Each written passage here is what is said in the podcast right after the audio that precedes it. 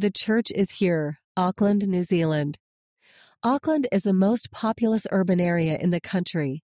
The first convert to the Church of Jesus Christ of Latter-day Saints in New Zealand was baptized in eighteen fifty-four. Today, the church in New Zealand has one hundred sixteen thousand nine hundred members, approximately, thirty stakes, two hundred twenty-nine wards and branches, and three missions. One temple under renovation in Hamilton, one being built in Auckland. All things bear witness. Fabian and Adrian Kehoe and their daughter enjoy life on a farm in the Marumako Valley.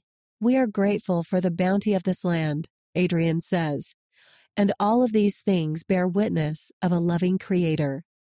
Read by Emily Flegel-Gubler.